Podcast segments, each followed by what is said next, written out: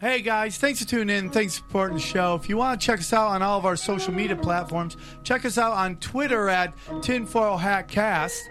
On Instagram at Tinfoil Hat Pod. Uh, you can find us on Reddit. Uh, it's reddit.com backslash r backslash tinfoil hat show. Or allcomedyt-shirts.com. If you have any suggestions for future guests or topics, go ahead and email us at tinfoilhatpod at gmail.com.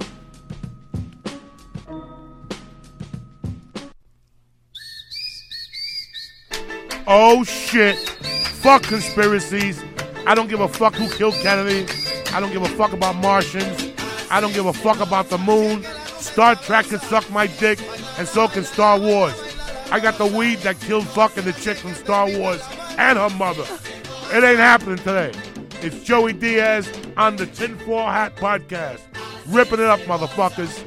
Grab your cock. We're going deep with Who Killed Bruce Lee. Yeah!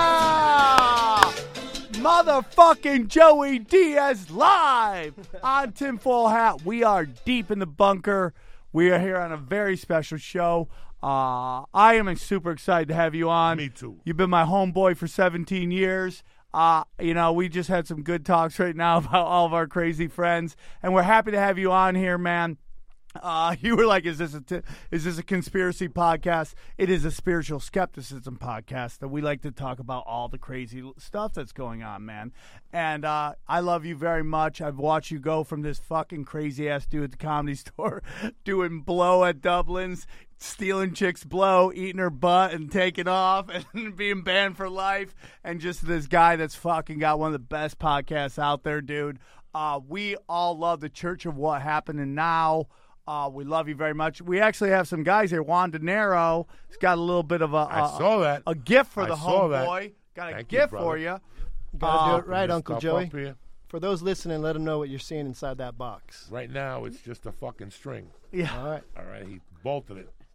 Oh shit. Oh shit! Oh shit, we're going deep here. This here, this is the fucking shit that killed the chick from Star Wars. this is the shit that killed her mother. Prime shit, dude. Prime oh shit. shit. This is the best. Juan De Niro and his lovely lady picked You this grew shit it, you pick themselves. it or grow it. They grew it, dude. Beautiful. It's from Humboldt. And this will be perfect now that they're cutting the percentages down. January first. Oh shit. Look at this fire. So much, dude.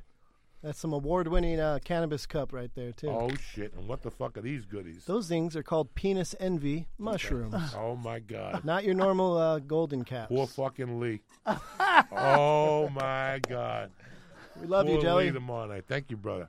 Merry Dude, Christmas. We're so honored to have you here in the Oh, bunker, you know I'm homeboy. fucking happy to be here. So you thank know, uh, Joey Diaz, uh, Is there one a of card the in here or something? Gotta put a oh. card in here or something, so I can talk about your weed online. yeah. We'll write that down. We'll, we'll write get it on we'll the top so we hooked can talk about your shit. I dog. thought they were conspiracy theorists. he looks like a conspiracy yeah, he theorist, does. but he ain't, dog. And she looks like an actress from Yeah. somewhere. So I thought you were like part of a TV show, and you were here to talk about. These are my you show up with the fucking stick of dynamite. this is the shit ISIS uses. they just put a fuse on this and put it under a fucking bridge. For those who don't know uh, Joey's podcast, it is called The Church of What Happened Now, and it's got a wonderful uh, sidekick, Lee, Lee Syatt, and uh, Yeah, I feel like Lee is my brother that I've never met. As much as I love you, Uncle Joey, I fucking love Lee I with love all Lee. my heart. I love Lee. Lee's a great kid. Dude, I don't know who's more lucky, you to hang out with Lee or Lee to hang out with you. Oh, both of us. He's a fucking. how trip. did you guys get together? By the way? on the, the way? internet? He hooked me up and asked me for a job. That's he awesome. said I, I wanted to see if you wanted to need any videos cut or something. I had done Gabriel's show and he gave me a camera. So I go, you know what? Why not?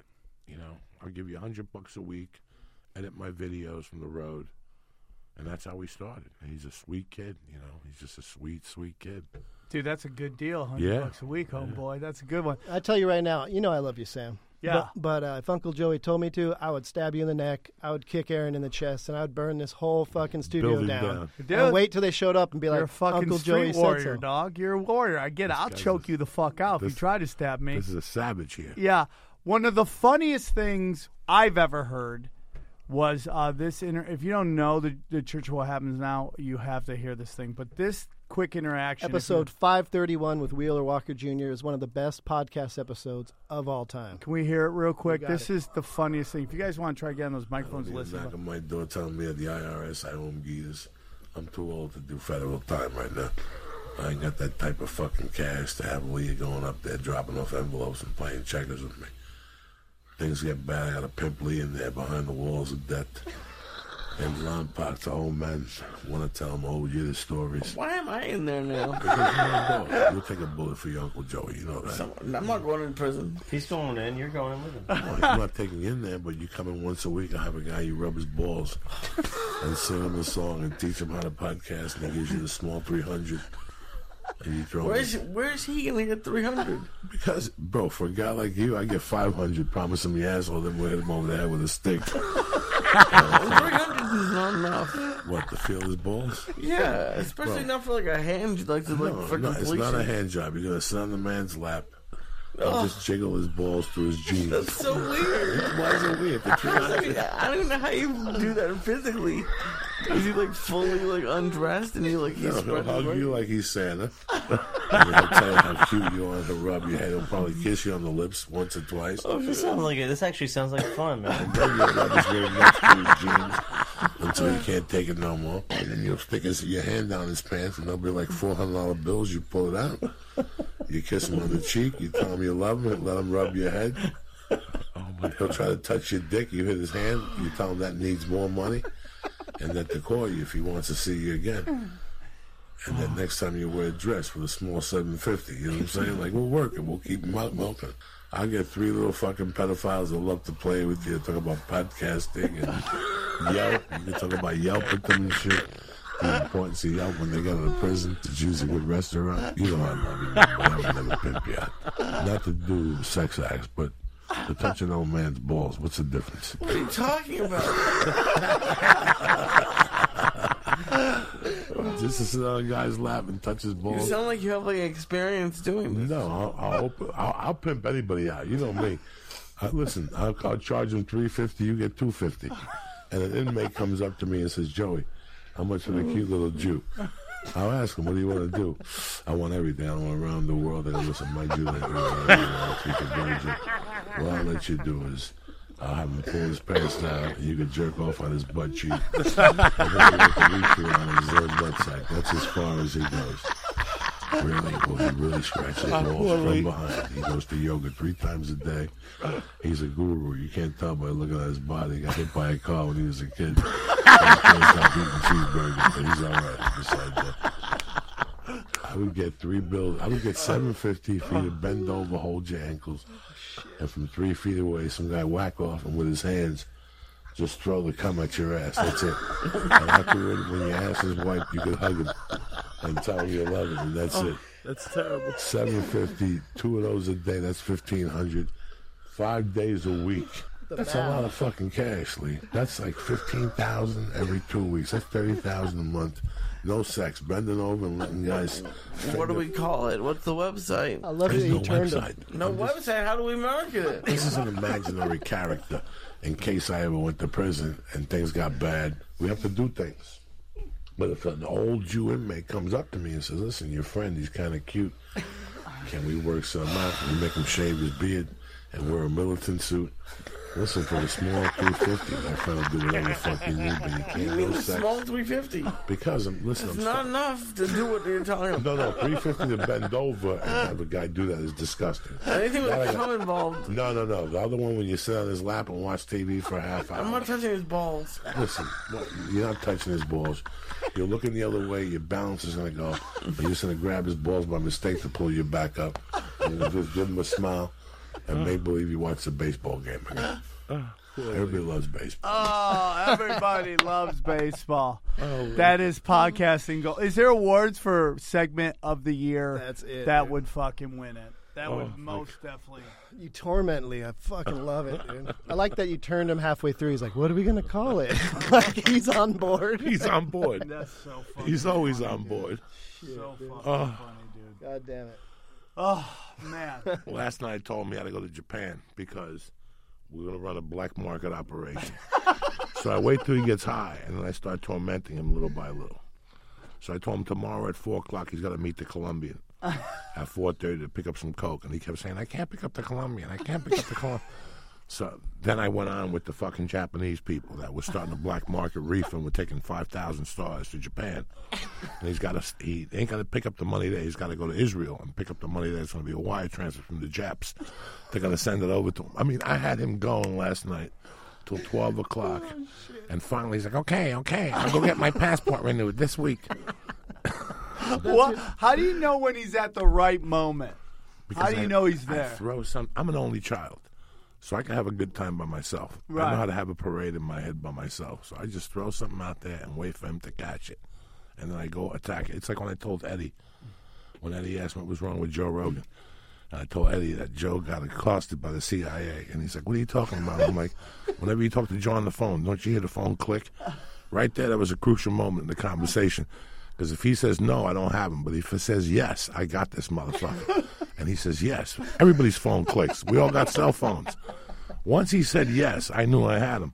So I just kept pounding him with Joe Rogan and the CIA. He's getting followed. When you go do the podcast, look at the pole. There's a camera up there. Oh my You know. Then I got the guy from my block with the cop car to come to the store. I gave him a yardstick and I told him to sit by the store. One night that Eddie and Joe were there, and I called Eddie out. And I go, look down the corner. There's a cop Shut car.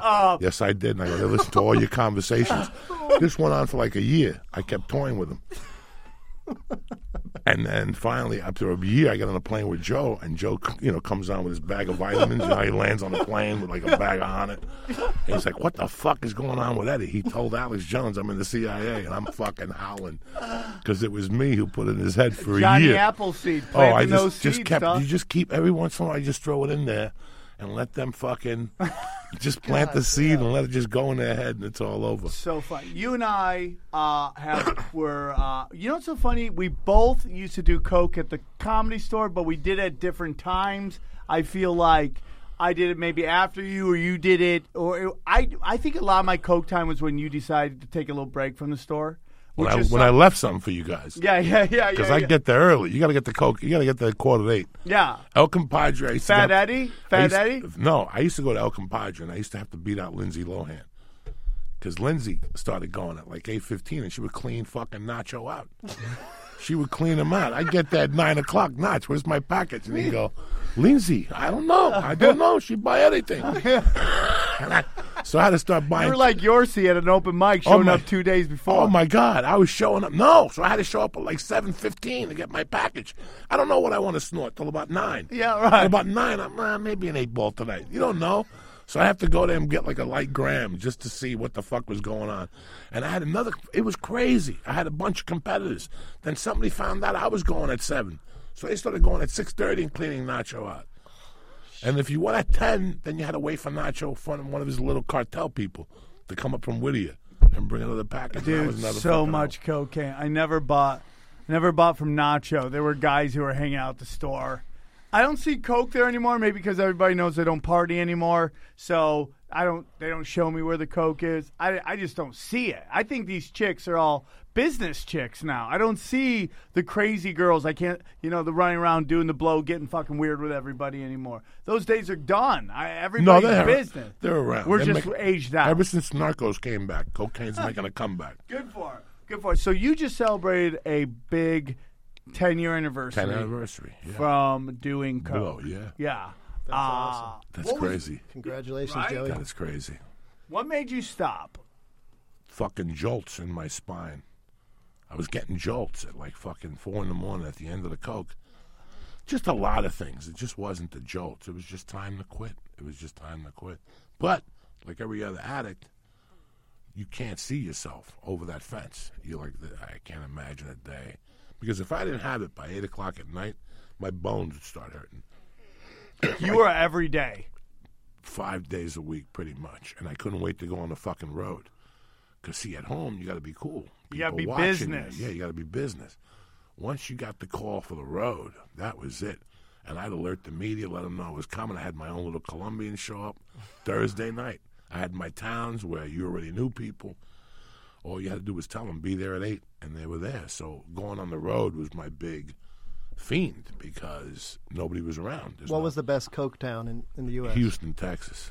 Dude, I was El just Paso, in Houston. Texas, Goddamn. Miami, the best. But El I love Paso, black strippers, dude. El Paso was the place that I'd lose my fucking mind. Right over the border, people just hand. There, there's no scales.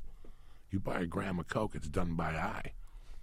You know, and they give you like a pound. That looks good enough. Okay, sixty dollars. Okay. And meanwhile, you're in a room for three fucking days. Three days watching porn, making bad decisions. Well, we wanted to show you this. I don't know if you've seen this. Have you ever seen this interview? This is from 1988. It's a CNN interview with the one and only, the Godfather of Soul, James Brown. Oh, I saw this one. Yeah, yeah, yeah. So, this is crazy. If those who haven't, here you go, man, and it's gold. Oh, Here, turn up sound- assaulting his wife with a lead pipe and firing a gun at a car that she was in. These are charges that Brown denies. He was released yesterday on $15,000 bond. He joins us for, from Atlanta to Oh, discuss my the God. charges, and we welcome you, James Brown. How did all of this trouble begin? Living in America. There's nothing wrong. Nothing wrong at all. You're not in any difficulty, but you're out on bond. No, I'm not. Have all the charges been dropped? Yeah, I'm out on love. Are you out on love or out of love? Which is it? Out on love. Alone from night to night, you find me.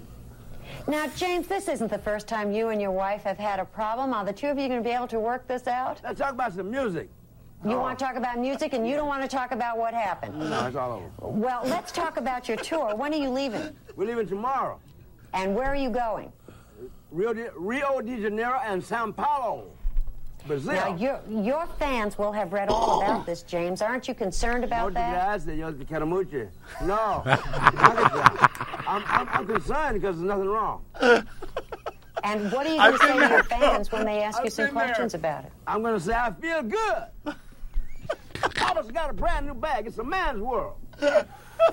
Well, that's the second time we've heard that in two days. That's very easy. Now, don't leave us, James. You stay right there. I'm we have leave. That we have to talk about. Well, tell us a little bit about what you're going to be Hello, doing on this tour. Huh? What'd you say?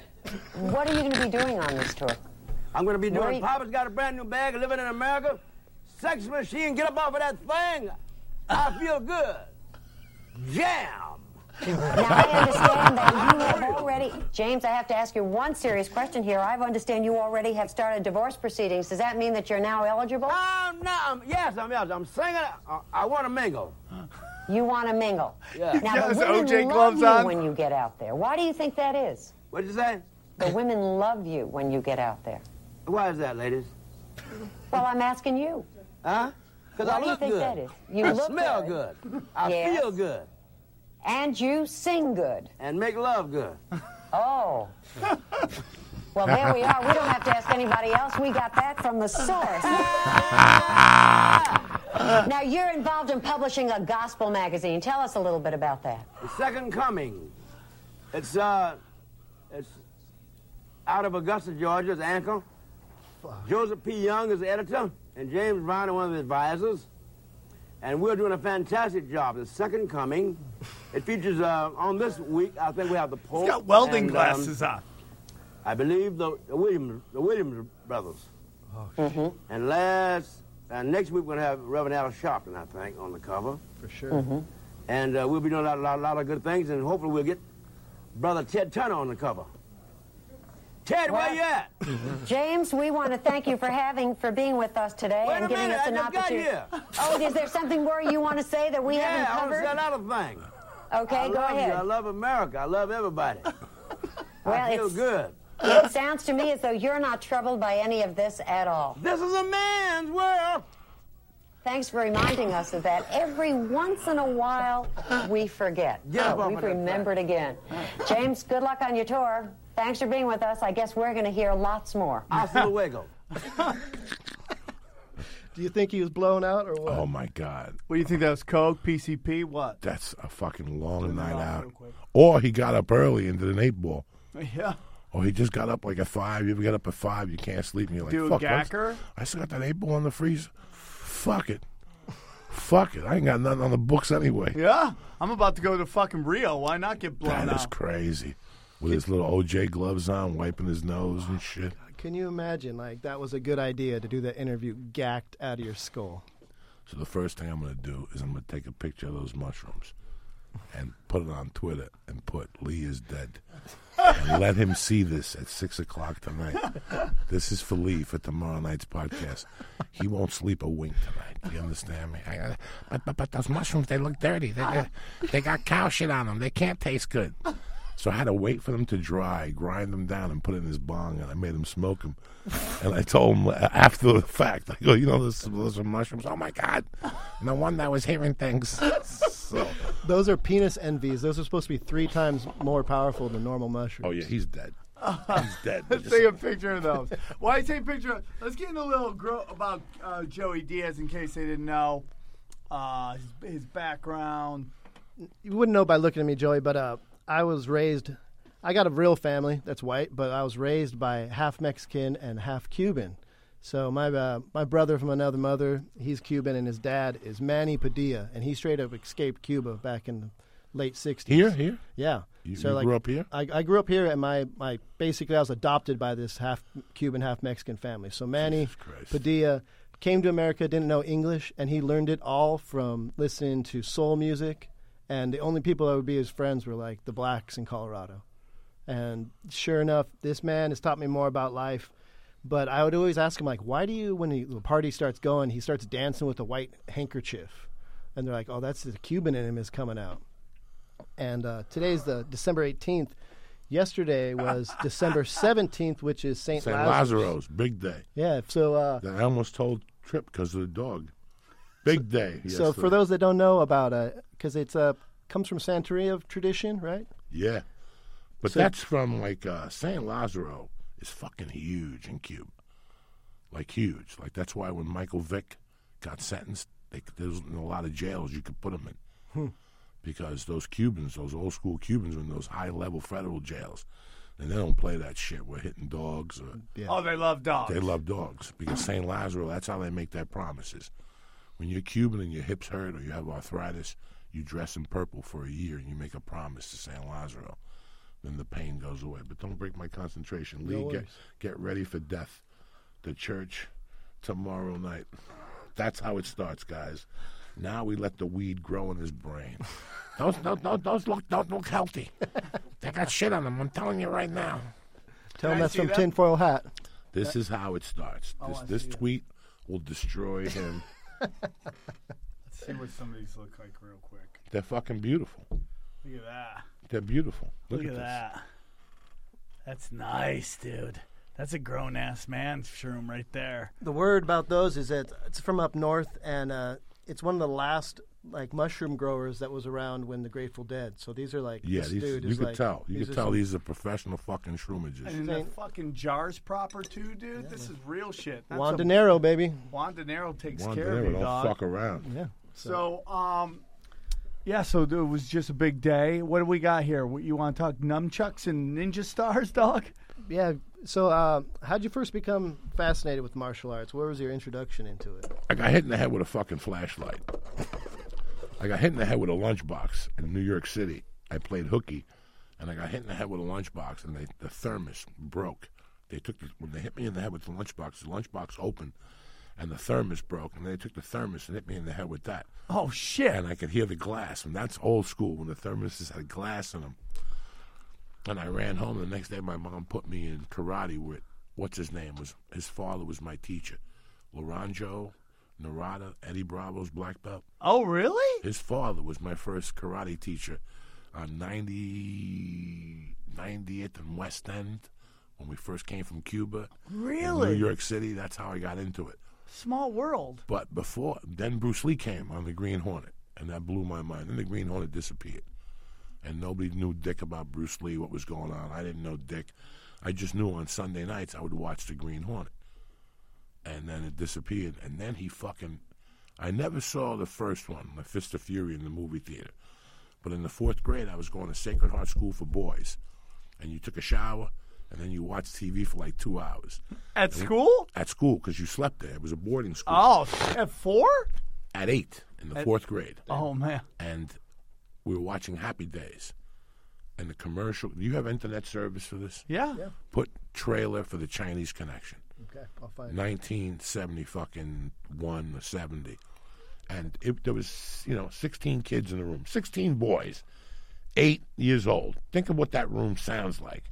People yelling, you know, put put it back on. I mean, there were kids there from the Bronx. It was a high level school. It was expensive, so the kids that went there were classy kids. You want which one? The first one up on top, Yeah. 19. You don't have to show it. We can watch it because on YouTube they could flag it, but we'll, I want to hear it. but watch the video when you're when you're four eight and you're watching Happy Days and this comes on. This came on and the room froze, guys. You can hear a pin drop. The master of karate, kung fu, delivering Fucking everyone up. It fucked everybody up. All these scenes, all this shit, destroyed the fucking room. Destroyed the room. America in the phenomenally successful Fists of This was mafia kids. This was Puerto Rican kids. This was fucking kids who were spoiled. They were yelling and screaming. This came on. The fucking room froze. And when the commercial ended, everybody goes, We're going to see that Friday. Yeah. Like that was it. We're going to see that Friday. I saw this at a fucking drive-in movie theater in Clifton, New Jersey on Route 3 that Friday with my stepfather. I begged him. Look at this shit. You're watching Happy Days and all of a sudden a Chinese guy beats the fuck out of 20 people. How are you going to feel? You couldn't even concentrate the next day. We couldn't even concentrate the next day. This is all you talked about. Who was Bruce Lee? Who the fuck is this guy? Then we figured out it was Kato, and that was it. Listen, man. I love when they, when Spike does these Bruce Lee shows, and they ask these people about Bruce Lee, and they read a couple fucking interviews. I lived it. I saw what it did to America. First of all, Chinese people were kind of shy. They were all walking around like Rocky's wife until fucking Bruce Lee came out. And then now they had a little pimp to them and shit. They had a little bounce in their step and shit. They started getting attitude and shit. But until Bruce Lee came out, Chinese people would bow every time you saw him. Like they'd bow, they shake your hand, they kiss your hand. Bruce Lee came out, Chinese people got a whole different fucking attitude. Listen, I remember going to Harlem and seeing black people dressed like this. In fact, I was raised Catholic and fucking I was very much a Santeria guy. And I still remember that when my mother walked in the room and smelled the incense burning, she lost her fucking mind. I had like a little shrine, like I had a couple karate trophies. Yeah. And I had like a bowl of rice with like What kind of inch- karate did you take? Uh, Gushin Ryu karate, Goju karate with yeah, the black fist, I respect that shit. and then Jeet uh, Kune Do right here, dude. all that shit. Like, but there was no Jeet Kune Do. You got to remember, at that oh yeah, time, that was before. Yeah. there was just karate. Yeah. That's it, guys. There was black people teaching karate in Harlem. A couple Chinese people taught karate down in Chinatown, and uh, uh, there was a maybe one kung fu school and an aikido school on Bergenline Avenue. It was run by Richard Bow, and there was these Cubans that had a, a, a judo school, like mixed Russian. They were like they would speak with a Russian accent. They were Cubans that they sent over to Russia in the '60s to train for the Olympics, and they got out of Cuba and they were teaching. That's it. There was no Taekwondo. There was no Savate. When what's uh, what's Matt Serra, Matt Serra? When Matt Serra first started jiu-jitsu on Sundays, it was only on Sundays, so he would have to go from Long Island to Sayreville, New Jersey, four hours to learn one hour. That's dedication. That's that's that's how far like it was karate overrun. Yeah. After Bruce Lee showed up, then it was kung fu overrun. Kung Fu everywhere. dude. Everybody. I started dressing with. I would go to. I would go to Chinatown on Saturdays, and get the fucking the the, the thing to put on your hands, and me and my little retarded friends would go do the iron palm technique. We get barrels of sand and shit and do the iron palm technique because that was the first the first real martial art movie was Five Fingers of Death, where the guy's palm would turn red, and that was, it was from the iron palm technique. So that was already that was like an Eddie Bravo seed. Yeah. we all wanted the iron palm. So Yeah. we, were, we were in search of the Chinese guy that was going to show us the iron palm. We would go to Chinese restaurants. Psst, come here. Why don't we learn the iron palm technique? And the guy with the waiter was like, "Are you fucking idiots? What, what's wrong with you fucking morons? We're from China. We don't know the iron palm. Would you knock it off?" And we'd be like, "Come on, show us the iron palm technique." So this went on. He he he took over America when when Enter the Dragon was about to come out. The co- remember you guys are too young. In No, 85, no, dude. In '85, the country was Madonna schmitten. When I left New York City in '85, Every three three out of fucking ten girls dressed like Madonna. Yep. That's what New York City was like. Everybody dressed like Bruce Lee.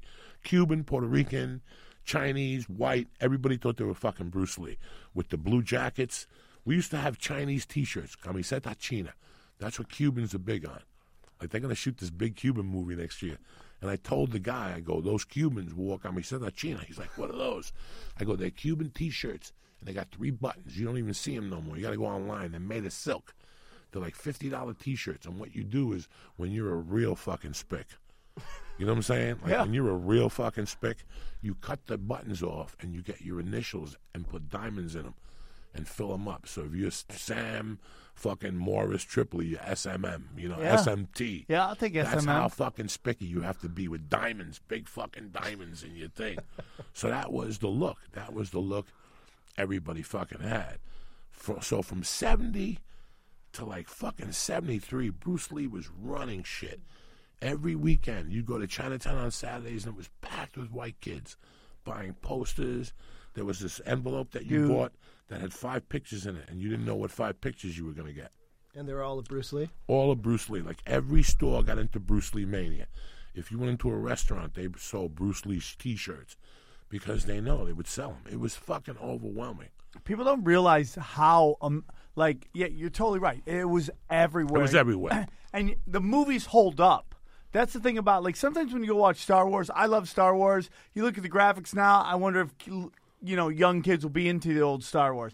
But man, you you do you do you show Enter the Dragon versus the Bourne Identity or whatever that is, Kung Fu. Dude, it's not even close, dude. This movie, these movies still hold up. Now this, that one there is my all-time favorite because while he was shooting that, he had his best friend on the phone. He had Steve McQueen on the phone, and if you watch the Chinese Connection, he does some crazy shit. He hangs people in the Chinese Connection. He fucking he eats a lizard. He fucking fucks up that school. He makes the Japanese people eat glass. He was on the phone with Steve McQueen the whole time. They're like, "Hang a motherfucker." He's like, "All right," because that like the spaghetti westerns, hang him Yeah, on. yeah. They're like, "Start hanging motherfuckers." Oh, man, I didn't even In think Chinese about that. Connection, he started hanging motherfuckers. That's how evil. Chinese Connection is on my DVR. Like, there's no Fist of Fury. Enter the Dragon, I love. I love it. Return of the Dragon, I love. But nothing makes my dick, I'm sorry, harder. Fuck porn than the China. When, I, when I'm having a fucking retard day, like, I don't know, I, I go in my living room and I put that scene on.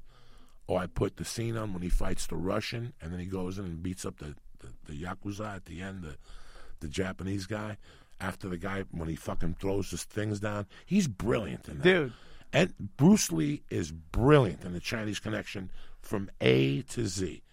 A to Z. He's brilliant. He does a move. He says something in that movie that nobody said since the Bronx Tale. And that was 20 years before. He goes, he walks into the karate school. He goes, This does not concern you. I'm allowing you to leave. Nobody has ever said that. That's Thug. Like, I'm allowing you to leave. This does not concern you. I'm allowing you to leave. And they don't leave. And watch what he does. There's a table in the middle of the fucking thing. He jumps with a flying sidekick over the table. Try doing that in your living room. Go ahead. I dare you to try doing that in your living room. He jumps over the table. That's the scene where the, the fat Jap comes out and he beats him up and, the, and he knocks the sword out of his hand and then he brings him down into a clinch and the sword goes through his back. Then he throws him aside and he walks out and there's a move he does. He does a spinning elbow with a kick that you look you go, what the fuck is this? Who invented this? He was that much ahead of the fucking curve. By far. And then the Chinese Connect, then and then Return of the Dragon came out. It was already on HBO. I watched it on HBO. Then the Chinese Connection, then Enter the Dragon was coming out, and we were fucking excited.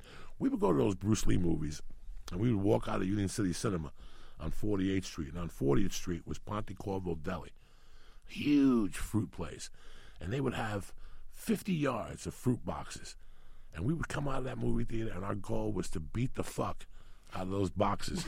we would beat the fuck out. We would beat, kick those boxes over into the street, and then run to my mother's bar. That's what we'd fucking do. Um, I mean, besides being a physical specimen and doing what no one could do, he had a philosophy and a mentality. And I found this old interview. It's a short little clip. I just want to say before you run this thing, is he was the original mixed martial arts. I've got one for that too. Okay, so So here's an audio clip. Just I mean, just listen to how he he's from China, and this is back in the day. This is just audio. you think of yourself Chinese, or do you ever think of yourself as North American? You, you, uh, you know what I want to think of myself as a human being, because I mean I don't want to sound like you know as Confucius say, but under the sky, under the heaven, man, there is but one family. It just so happened, man, that people are different. Isn't that awesome? man. That's he was just, smoking reefer early on. He was eating hash Yeah. to control uh, His you ever eat- inflammation. You ever eat fucking hash? It's a different world, like real hash. Like there was a guy in Hollywood who used to have hash cookies, and whenever you ate them, you knew it. Like the next day, you could fucking carry a bull all day, and you ate a hash cookie, and the next day you didn't even feel it. Like I was, I was, I was when I was on the uh, weight loss. That I would go to the YMCA and do all that crazy shit. I wouldn't be able to walk. I was 400 pounds. I would eat a fucking hash cookie, good to go. I was doing jumping jacks the next day. He was he was eating hash in the fucking sixties with Kareem Abdul-Jabbar and those guys. He was already doing so all those little time, things. dude. He really just- ahead of his time. You know these videos, or, but what he did, he just gave the little guy belief. He he was the first person who came along that gave the little guy belief that you didn't have to be like. That's why I don't understand the whole bully concept. You take your kid home and you show. I showed my daughter Bruce Lee. I I did the Periscope a couple of weeks ago. I watched Bruce Lee with her. I'm getting her into it little by little. She's four and a half, and she watches it. She watches. She don't know what the fuck's going on. I don't need it to. I just needed to see him throw kicks and people flying through the room. Would you get her into jujitsu martial arts? Listen, I'm going to be 55 in February. I'm not going to be around for a long time. And she's got to go to the same world I got to go to. You know, she's got to learn to protect herself and how to stick up for yourself. And if somebody touches you, I, I mean, I got my mom had hand signals at the park. When we came from Cuba, my mom had hand signals at the park. This is like a heavy punch, punch him in the stomach. My mom was one of those. Oh, punch him in the face. corner man at the oh, park. Oh yeah, I had a corner man at the park. My mom did not tolerate none of that shit. She was anti, like what's going on now in this country. She was anti all that. You gotta learn how to protect yourself. Don't come to my house hit. Don't come to my house. Yeah, hit. that is a big. Pro- I think, like, I think you know. I mean, for me personally, like bullying, and I, I, I, I it breaks my heart when I see kids crying, and I, I cried a lot. Me a too. You know, I'm Spanish. I was allergic to maple syrup. The kids thought I was a Fed. you know, I couldn't speak English. They're like, this kid's a fucking Fed. You know, This kid's a fed. What grade did they think you were a fed? in the first grade. You know, in New York, everybody's a Fed. You- He's a narc.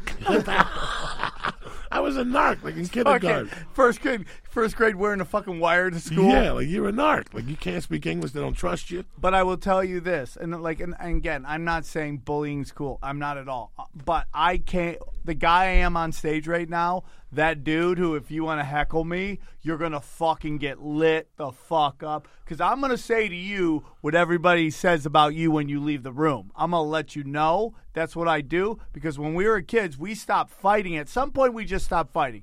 We just stopped, man. All my friends got divorced. They'd all gotten divorced, and they were fucked in the head, man. Their their parents had gotten divorced, and they were fucked in the head, and they were vicious, dude. And we would have this place, Pontil's Pizza, man. We go there Friday nights. If you got the inside seat in the booth, you were lit up, dog, and you had to get fucking fast, or else you were. They wouldn't stop, man. If you had a tear coming, that was just That like was blood, That was dog. it. That was it. So boom, boom, boom, and I went. I remember going to college, and I was just this is just who we were and how we go. And I go into college. I go. I joined a frat, ATO. We're hanging out, and then people would be talking shit to me, and I just be. They call it the triply low blow.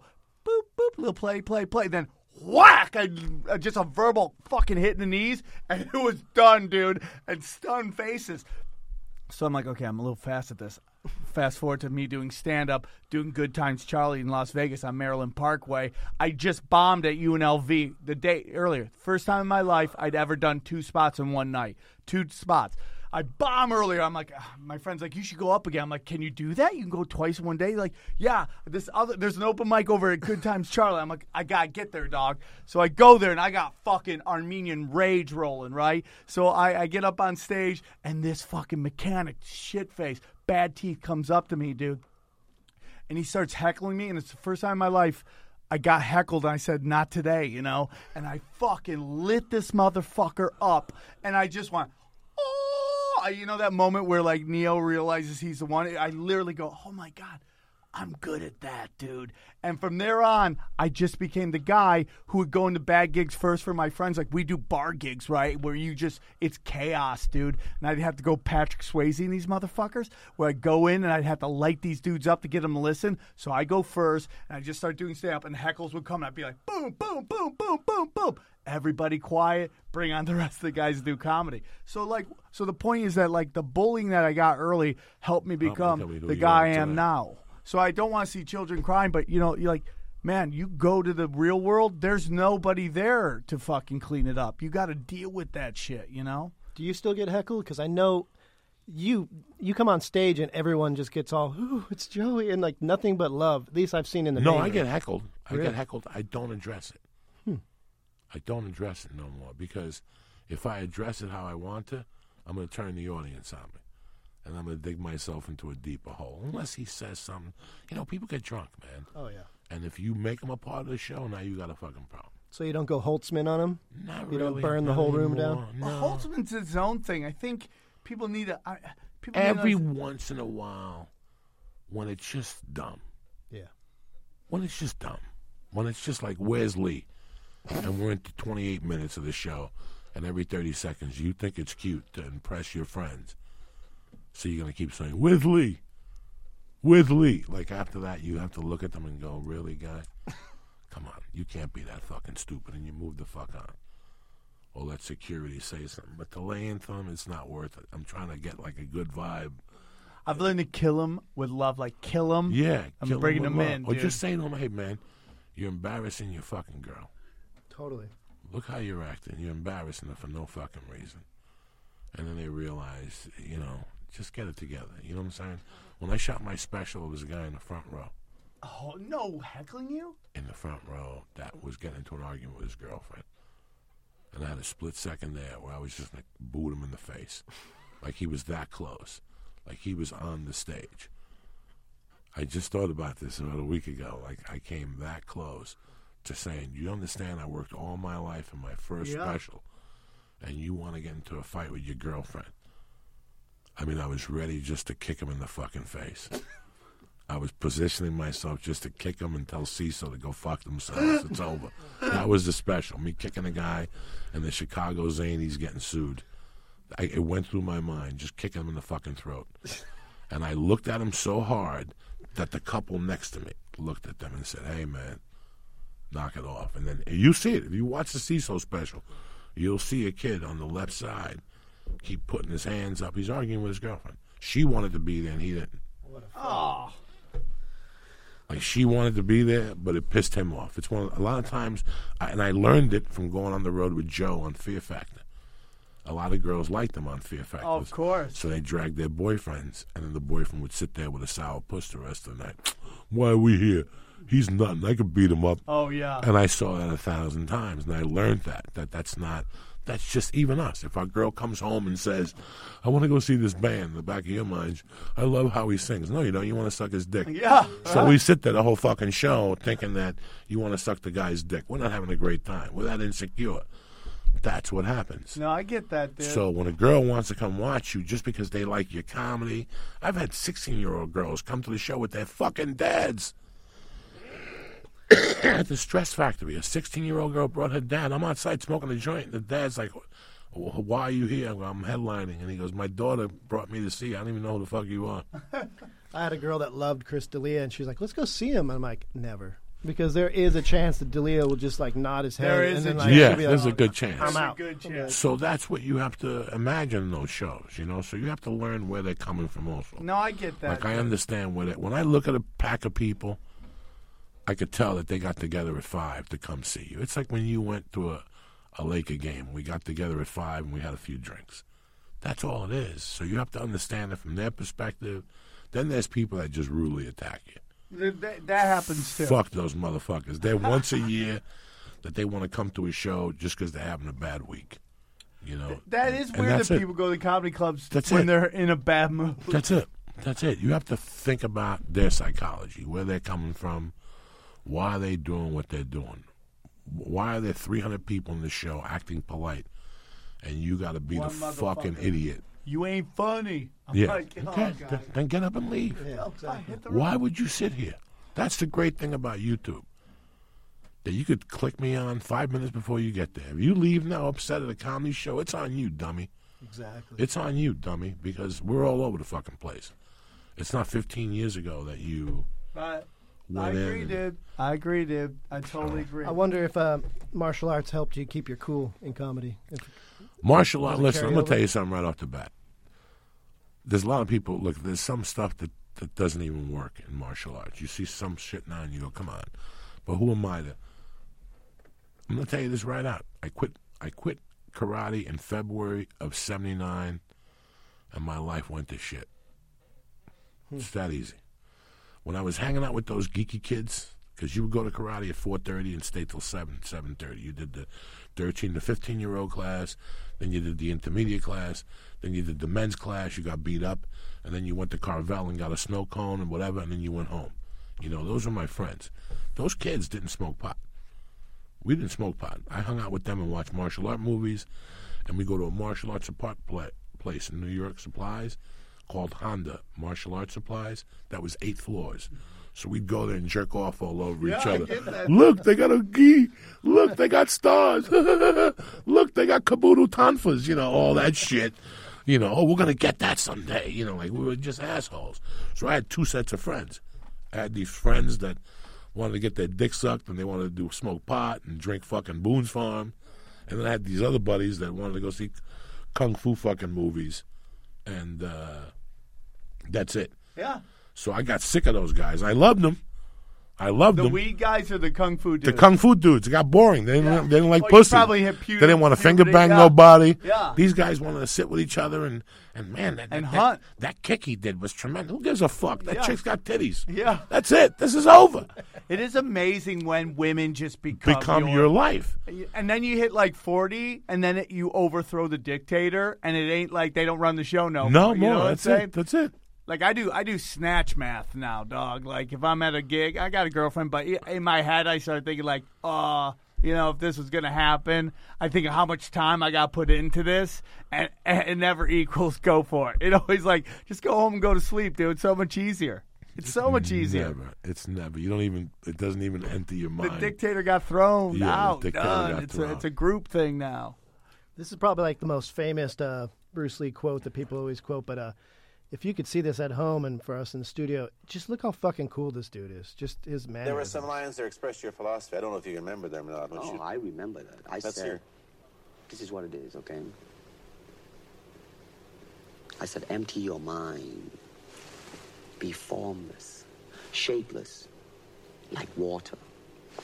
Now, you put water into a cup, it becomes the cup. You put water into a bottle, it becomes the bottle. You put it in a teapot, it becomes the teapot.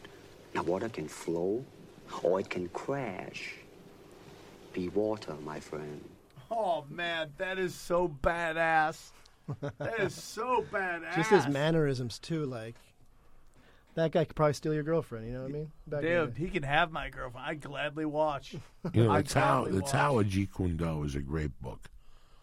It really is. When you get the to re- Jeet Kune Do, it's the I'm one. re- rent that. It's the one here. Like again, right here. This is another phenomenal, just phenomenal scene. You know, if you really, if you really, at this point, his body fat levels were low.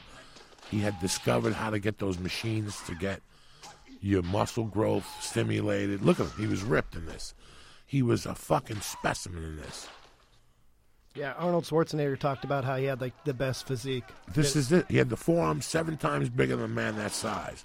In this run, he uses every single fucking weapon. When you watch him move, you see Conor McGregor is very influenced by this mother. How Everybody he stands, is. how he looks. Everybody is. Everybody Sure. is. He is the first, is. the first mixed martial artist. Jeet Kune Do, way of the intercepting fist. Have no master. Whatever comes at you, you got something for it. You know, and this is what shocked America. We didn't have the internet. We didn't have CNN. We didn't have none of those things. One day we're on a street corner and somebody says, "Hey, that guy died," Yeah. and we're like, "What the fuck are you talking about?"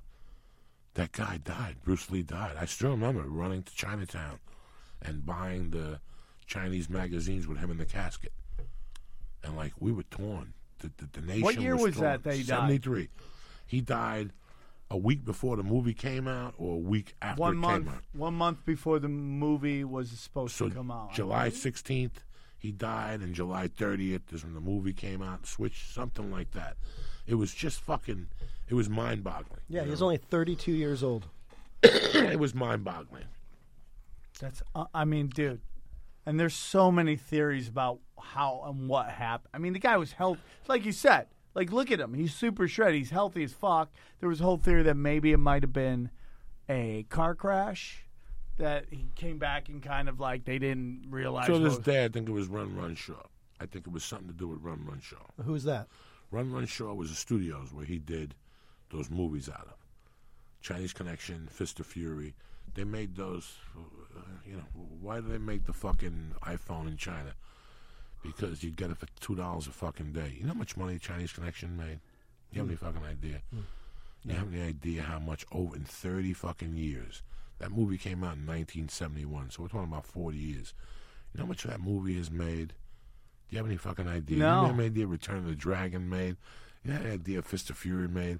And now this guy dies. He decides to go to Warner Brothers. Oh, so he left. He decides to go to Warner Brothers and shoot this moving with Sterling, whatever his name is. You know, I was wa- anybody watched that show last week about Tupac, who shot Tupac on A and E? no, I haven't seen. We've done a show. We've done a sh- I episode. watched a couple who shot- segments of it. Yeah. And at the end of the day, it's all about money. Oh yeah. What's his name was about to have to give him three three point five million dollars, and he was going to open his his record label. You know that that's it. That's the bottom line. Why? Who killed him and why? He was due three point five million dollars. You know, when you watch that Michael Jackson's last show and his last week of life, you're looking at Michael Jackson going, "That's a skinny little motherfucker." Yeah. Right. Something ain't fucking right. But I've always said it. Some people were more dead than alive. What do we know while that black doctor was watching the Price is Right? Somebody did slip in there and just open that valve a little bit. He was in debt to his fucking life, Michael Jackson. Yeah. All of a sudden now he's making more money. He's got more mon- money than fucking uh, El Chapo. Yeah. You know, all of a sudden, you know, it's just that it's math. So in my world, they kept saying all this shit. You know, he went to this chick's house that he wasn't married to, and he complained of a headache, and she gave him a pill, and he just fucking died, and his brain was whatever. Blah blah blah. Oh, now all these things could happen. All these things could happen. You know. Yeah, his friend Taiwanese actress Betty Ting Right. Hai uh, poisoned him on behalf of the Chinese Tong Secret Right. Society. So- is one of the theories. the, the strongest mafia that we have are triads. That's where the mafia stole their concept from. The Chinese uh, uh, just, you know how you always remember when I was going to school, you had like a couple Hindus got the A's.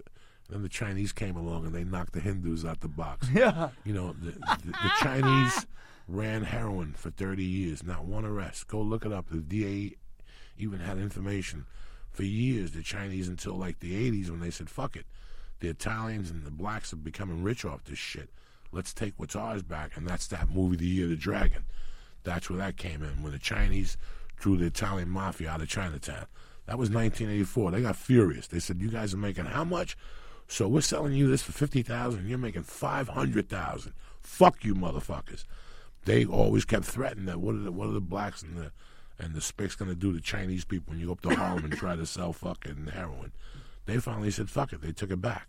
So their big thing was heroin. All those years they were smuggling heroin, not on a fucking arrest. These people are smart. They smuggle it to Toronto in fucking barrels, the whole thing.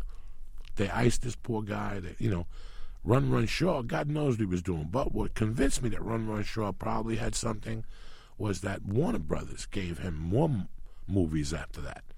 Like after Bruce Lee died, Run Run Shaw got in bed with uh, With Warner, Warner Brothers. In fact, they're the producers of Death Hunt with Charles Bronson and Lee Marvin.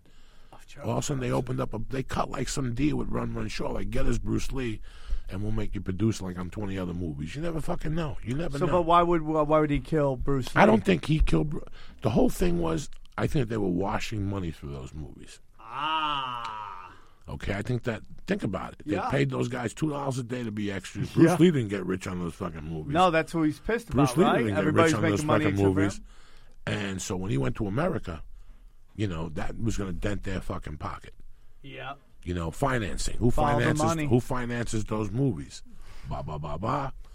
They took that financing away, and somebody got to him. They got to him so bad that 20 years later they fucking killed the son. Yeah. You like, ever not, heard- not only are we going to kill you, we're going to kill your fucking son to boot. You ever hear about the Bruce Lee family curse? So uh, he had an older brother. He had an older brother that that died in died. That died. right? Yes, and that He makes died- him an how out, did he die? He just died as a, and that makes you in the Cuban religion an abikú. What does that mean? That means that somebody died for you to live. Ah. So Elvis was an abikú. Bruce Lee was an abikú. If somebody dies for you to live, that makes you something really weird. Like you that. see that in uh you see a lot in hip hop they talk about that. Where like somebody dies and then somebody For you gets to live. famous. like a blood sacrifice. Somebody Yeah. dies for you to live. That's called an abikú. I'll cool. Somebody dies before you. Elvis is. There's a couple people who are that shit. Where somebody died like in the late whatever for you to live. Yeah, uh, Bruce Lee's parents also believed an evil spirit was after their son.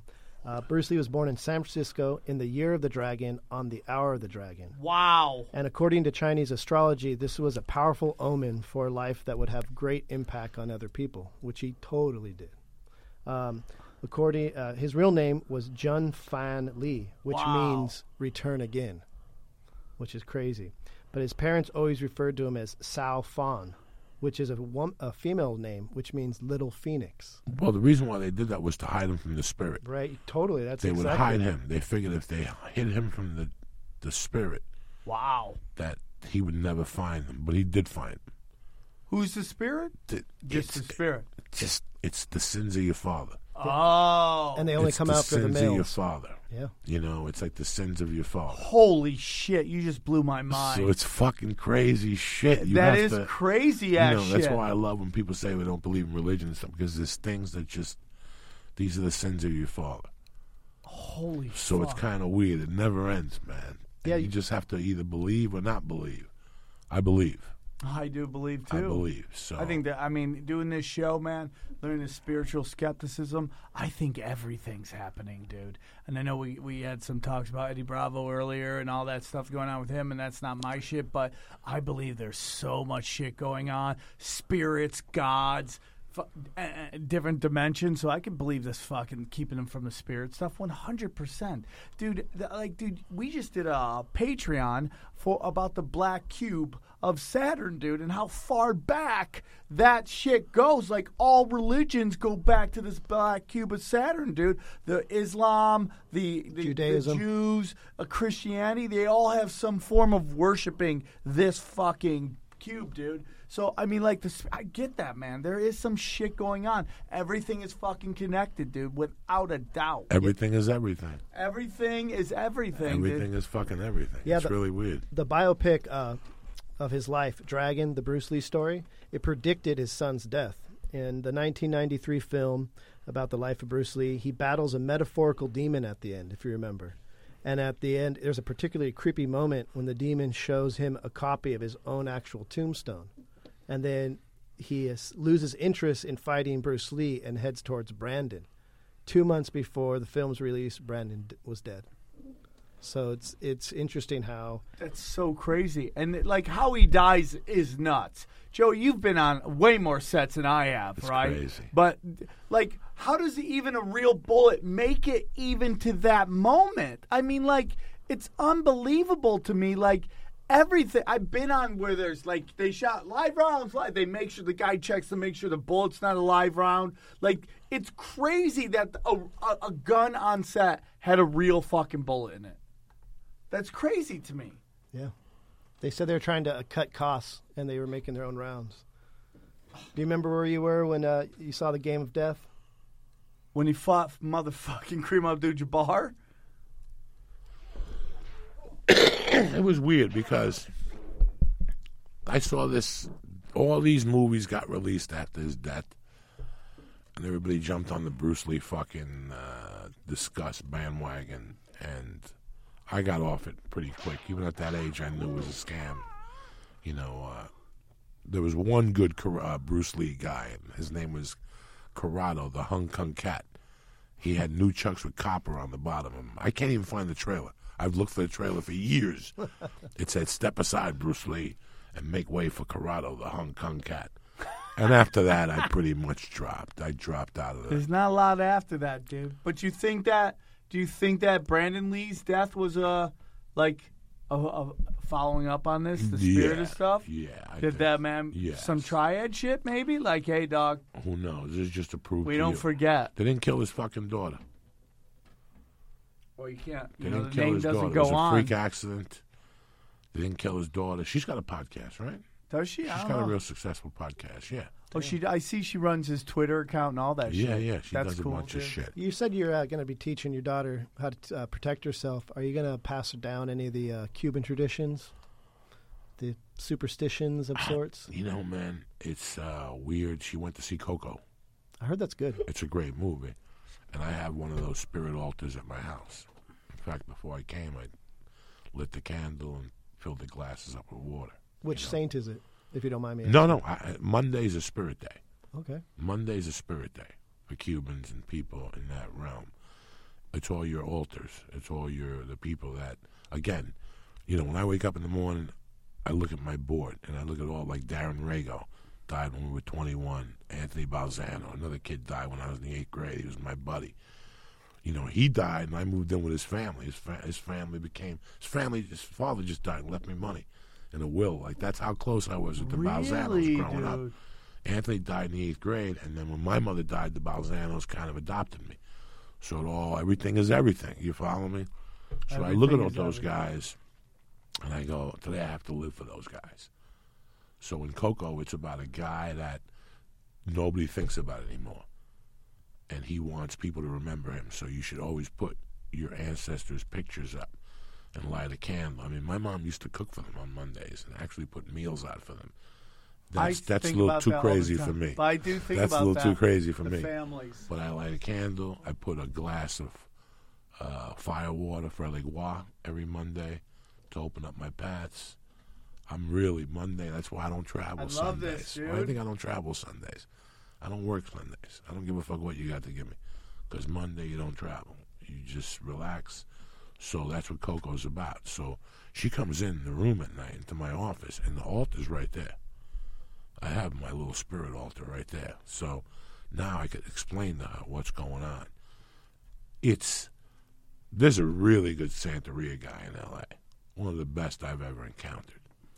One of the best. He's not better than my godparents, but he's pretty good up there. But I don't like his scene because he has L.A. people in his scene. Hmm. And people always go to me, "What does that mean?" I go, "Those are people that are just trying to fit in, like the people who join Scientologists. They're just looking for an identity." Yeah. I wasn't introduced into Santeria in that way. I was introduced into Santeria. It was around me as a child, and I didn't like it. I was introduced to my godmother. My godmother lured me with a collie. She had a fucking collie. Crazy. Like cat wasn't was that fucking collie's name? Lassie. Lassie. She had the exact same dog. So I used to go up there to play with the dog. Meanwhile, she was throwing shit at me, you know, and I was mixing it with my religious studies. So I understood it. You follow me? My, Yes. Because my mom put me in Catholic school, not really Catholic school. I went to PS 166, but she got me into like a Catholic program. So I would learn the stories. She would tell me different Catholicism mixed with Santeria stories, and I would pay attention. So I kind of learned. It wasn't something that I just, oh my God, Sam is there. I might as well go there too. He's amazing. Oh my God, he told my future. No, no, I don't hang with those people because I was in it in an old school way. You don't really talk to Right. people about it. I don't say nothing to nobody about it. Nobody really knows. First uh, rule Fight Club. Don't talk about Fight Yeah, Club. no, nobody really knows where those people are into saying it and Yeah. the party. And he's a really good looking black guy. So there's a thousand white chicks there looking to OJ his dick. You know what I'm saying? I get looking that, to suck dog. that Terry Crews dick. I get that. So he's got a lot of that going on. Even though he's married, there's a lot of white chicks that are confused there. So that that whole scene, I don't like. I grew up in a really strict Santeria Cuban scene where it's very hush hush. You don't fucking do much. You mind your business. Nobody fucks with you. You keep out of your neighborhood. Right. You know, because some people can't understand it. So Can I- we send uh, Sam there so they can rub the chicken or the egg and get some of the, that Yeah. mo- bad mojo that's Yeah, then residual? I ain't got no from, bad mojo. I'm the happiest I've ever been. you got a little bit of a shadow, man. You got- Okay, dude. I mean, like, hey, man, I got some weird. I may have dark energy, but I'm a good dude, and uh, you know, I treat people like gold, man. I'm I treat people like gold. You know, it's like with this conspiracy stuff. You know, it's like people like I've just learned them. It's like that Santeria stuff you're talking about. I just can't talk about this stuff with people because they get weirded out by it, and I've learned it, and I've had to learn it the hard way sometimes, and that's fine too. You know, I I love doing this podcast. I love talking about this stuff. I love talking about you know this has been one of my favorite podcasts I've ever done in my life, man. But I'm a good dude and I got good energy, dog. And uh, sometimes I'm I go on stage and people are like, oh, what's up with this guy? Sometimes they mistake um, excitement for uh, attitude, and that's not me. So I got to do little tricks on stage. Got to shit on myself a little, you know, make fun of my look and all that stuff to get them on. And then they realize I'm just here to have a good time and shit, you know. So I- I'll take a chicken egg though, dude. I'll, you can rub it. It's funny because when I was a kid, I would never tell people what happened in my house. Like I would listen to other kids talk about, man, there's this new drug, marijuana, and I'm like, are you fucking kidding me? I was like six and seven, and I already knew. Yeah. Like I already knew about blow. You were ahead of the game, dog. because my mom had a bar. So my mom would tell me, look at that guy, he's got coke around his nose. And I would catch my mom. I go, Mom, wipe your nose. Like I knew, but I would never repeat it out in public in front of my friends. That was it. In my house, there were little statues, the monkeys. Yeah. Hear no evil, speak no evil, see no evil. Shut evil. your fucking mouth. Don't say dick. And I wouldn't say dick. And I listened to kids talk. Like I saw my stepdad shoot a guy at 148th Street at a Santeria party.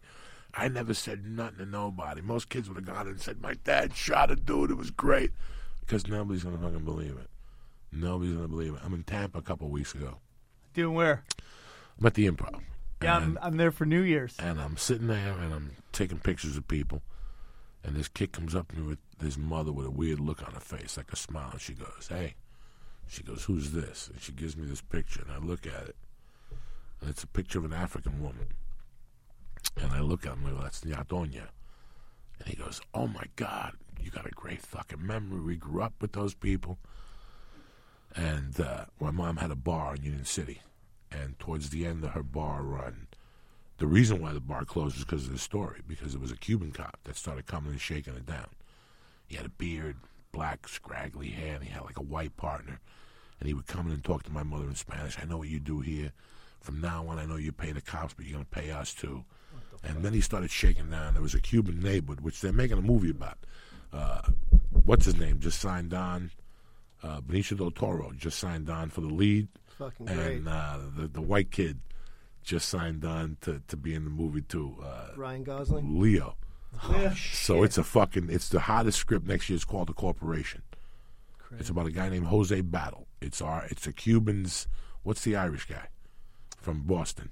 Oh, you're talking co- about sh- uh, uh, the cut Goldie Wider? It's it's, our, it's our answer to him. He got arrested in a Cuban jail for the CIA. Came out and told the CIA to go fuck himself. He's doing what he wants to do. So he ran a numbers empire. But this Union City second neighborhood, that's where my mom had a bar and all these other Cuban bookies had a bar. And this guy decided to run rogue and to go to all these Cubans and demand money. And one day I got to this bar. I had to be maybe 11, 12. I was already in Santeria, but the crazy shit I didn't believe in. I just believed my godmother's shit. I didn't put up with anybody else's shit. But there was this family I hung around with, the Torreses cool motherfuckers. Their father was a big time bookmaker in the city. And their wife was a straight laced mom, like a fucking mom. No drugs, no nothing. But once a month she would pass a spirit called Ñatoña. Hmm. And she would crack open a bottle that 140 proof shit. Yeah. And she would drink the whole fucking thing. Holy and, shit. and spit it out in the air and light her fucking mouth on fire. It was like a circus act. And I would go there in the morning just to make just to see if she was hungover ah. Just to see if she was hungover. She'd be a mom, making eggs in the morning and shit. And Some one- of them are Burt Kreischers, man. They She can would- just drink and keep going. She would channel the spirit. she would channel the spirit that was fucking really strong and tell people shit. And I was a little kid, and I would go over there. I'm like, this is a little too creepy for me. And I would just play along. Yeah, this is great, but I would get the fuck out of there. I had a problem sleeping, so my mother always brought me there. I always like had a big problem sleeping, so she told me once to put a, a red sheet above my bed and to put a glass with a little bit of sugar under the bed. And I still couldn't sleep. So I told her the only thing I got from that fucking glass was roaches, you know. So she was like in her African mode and shit.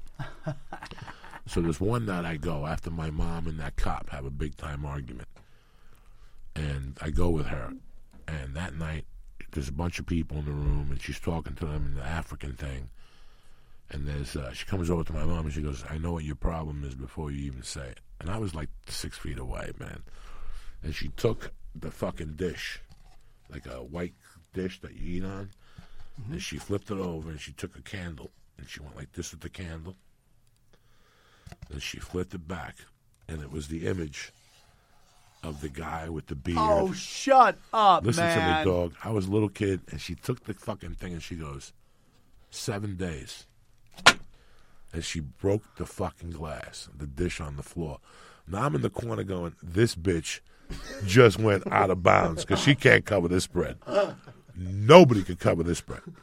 Nobody could cover this fucking spread. Seven days, this guy's gonna die. That's what she just said in fucking layman's terms. I'm sitting there going, this is fucking hocus pocus. Let me tell you something.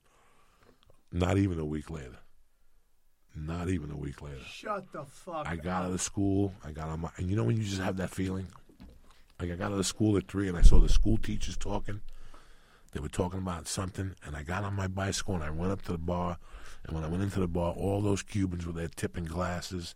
It was three in the afternoon. They're fucking drinking. They had Cuban music on. They're dancing. And I go, what happened? They go, they killed that fucking miserable motherfucker last night. I go, what the fuck are you talking about? And they go, he went to make a collection at Rapido Taxi. There was this Cuban taxi company called Rapido. They never had any customers. They just delivered cocaine. Rapido. Was- well, you see the cars zipping around with no customers all night. What the fuck? They're delivering blow. It was called Rapido Taxi. They went to make a pickup. And when he got out of the car, they fucking bombarded him with bullets. And his partner's still alive. Until this day, his partner claims that his door was locked and he couldn't get out. He took a couple shots in the leg through the cars, but he lived.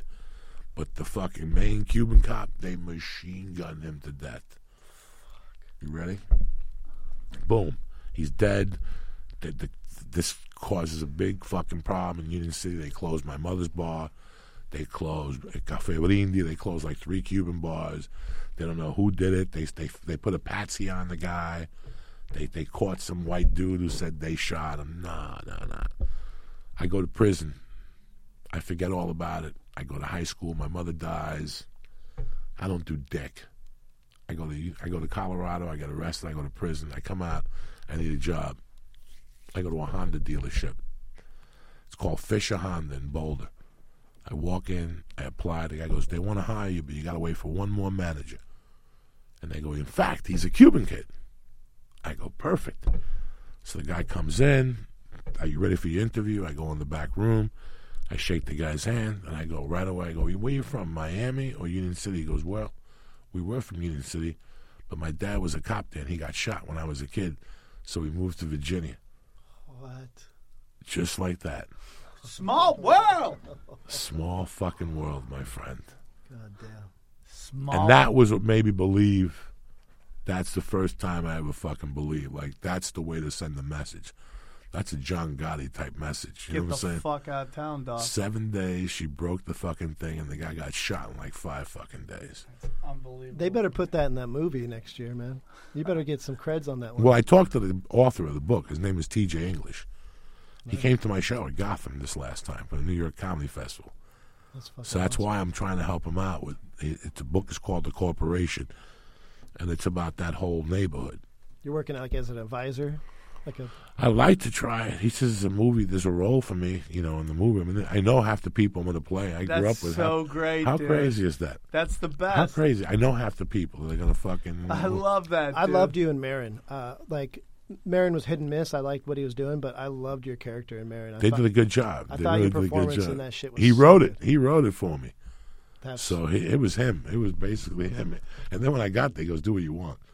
I really don't care what you do. Just do what you He's want." He's a great dude. I like Maron a lot, man. Joey Diaz, You're the motherfucking Thank you, shit, brother. Thank you for having me. Thank you for coming on, being part of our show. This is a great concept. I didn't know. I didn't know it was even conspiracies till this morning. Lee, It's like spiritual skepticism, dude. You know, we just look for what's the real story going on. let's see if Lee is shitting his pants right now. Guys, the, it's the last Comedy Chaos tomorrow night the Comedy Store. It's probably sold out right now. The Naughty Show's at the Harvelle's in Long Beach this Friday night. Two shows brought by Penthouse. We have Penthouse Pets, F- Brett Rossi, and Jayden fucking Cole. and it's going to line up of murderers with sex toys giveaways from Topco. Joey Diaz, you got any dates you want to push? Austin, the 18th of January, Cap City? and Charlotte, the Comedy Zone, we love it, last dude. week of of January. That's Guys, look at those T-shirts, dude. Check out Joey Diaz's website. it. JoeyDiaz.net, Mad Flavor on Twitter. Check it That's out. it. The love best, you, Uncle Joey. Hey, tell Lee from one sidekick to another. I love him, and I can't wait to have him dude. on. You Last it. thing I must say, just keep it rolling. I went to the uh, acoustic Christmas, the KROQ acoustic Christmas, and I watched some motherfuckers go up called Prophets of Rage, and they fucking murdered that motherfucker. And after that was a band called Rise Against, and fucking they learned what it's like to follow Joey Diaz in the fucking OR. After fucking Prophets of Rage, these motherfuckers murdered so hard, I saw fear in this band's eyes as they went up apologizing to the band because they were just trying, dude. And that's what happens when you follow fucking Coco Diaz in the motherfucking OR, dog. It's called an education, dude. It's a beautiful day. You're the best. I love I you love very you. much. You I love everybody. Thanks for all the support. Thank we had our the best presents. week ever. Tremendous. We're getting Shout fucked up this Juan week. De Niro. I love you guys. Take care. We'll see you next. Thank we you. got a great show coming up next. We'll see you soon. Bye. Who's on next? Cryptocurrency, bro.